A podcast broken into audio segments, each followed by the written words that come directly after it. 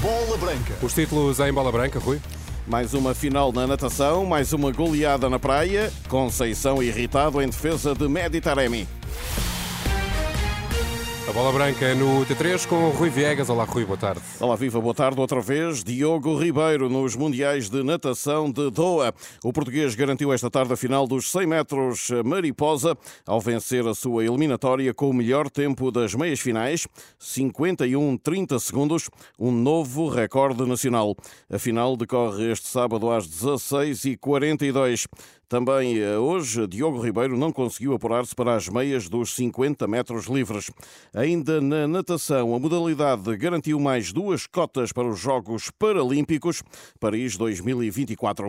No ciclismo, Rui Oliveira, muito perto da vitória na etapa de hoje da Volta ao Algarve em bicicleta. Na chegada a Tavir, o ciclista da Emirates só foi batido ao sprint por Wout van Aert, que se estreia assim a ganhar na Algarvia de 2024. Uma tirada marcada também pela queda e desistência de Rui Rui Costa. Este sábado, lugar à quarta etapa, um contrarrelógio individual Albufeira-Albufeira, na distância de 22 km e 200 metros. E os ciclistas Ricardo Mestre, vencedor da Volta a Portugal de 2011, e Samuel Caldeira assumiram esta sexta-feira terem-se dopado quando estavam na W52 Futebol Clube do Porto. Agora venha o Brasil. Portugal entrou a golear o México hoje por 8-2 no Mundial de Futebol de Praia do Dubai.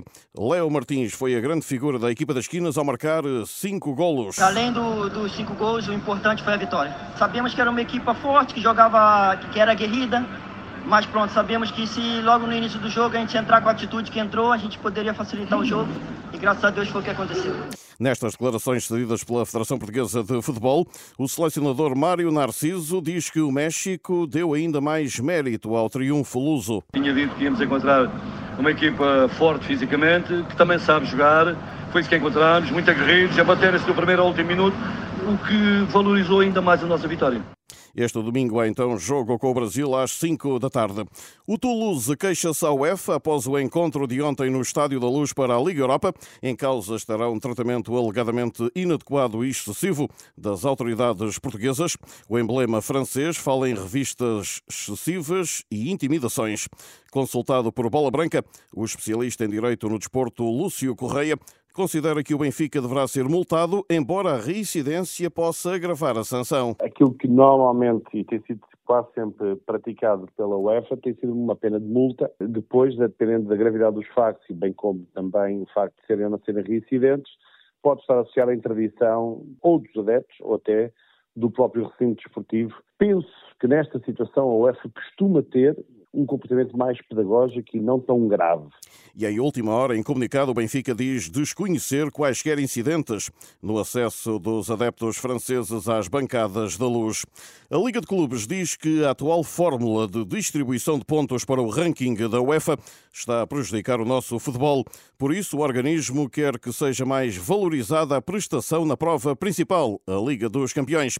A reportagem da Inês Braga Sampaio. Uma vitória na Liga dos Campeões devia valer mais do que nas outras provas europeias. É o que defende a Liga de Clubes, depois de Portugal ter caído um lugar no ranking da UEFA, apesar de as equipas portuguesas serem as que mais pontuam nas Champions.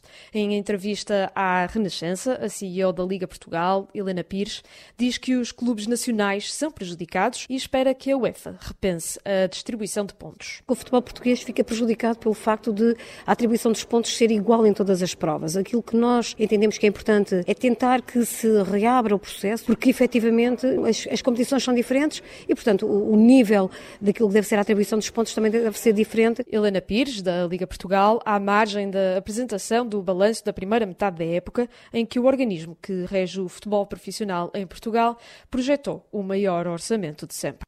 Reportagem de Inês Braga Sampaio, junto da Liga Portugal.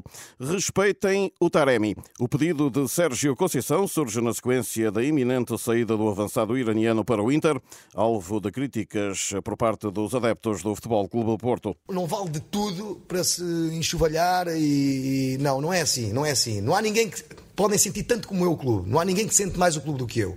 E se eu sentisse que algum jogador não está comprometido, acreditem, Podia-se chamar o Maradona se ele viesse cá à Terra outra vez.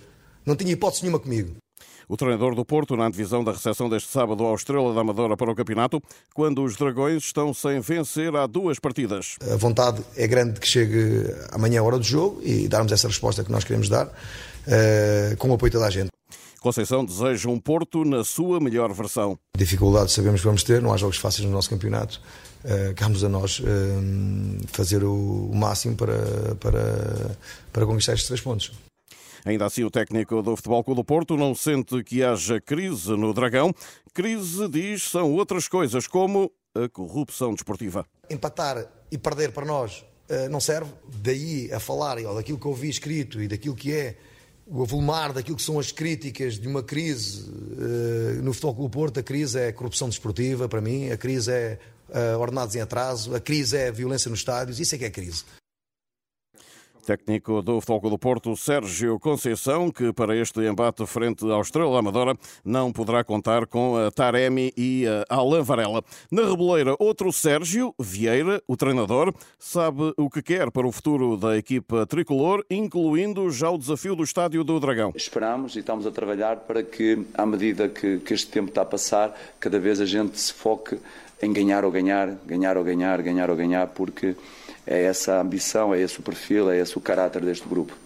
Sérgio Vieira que reconhece que o momento menos bom do Porto entrou na preparação estrelista do encontro de amanhã. Nossa preparação é olhar para nós, olhar para nós próprios e seguir o nosso caminho, independentemente das circunstâncias do, do adversário. Naturalmente que olhamos, preparamos, vemos quem são os jogadores que podem jogar, que movimentos, que tipo de estrutura, que tipo de comportamentos nos diferentes momentos, um, mas, mas não nesse sentido de, de, de achar que agora é que é ou que agora é que não é.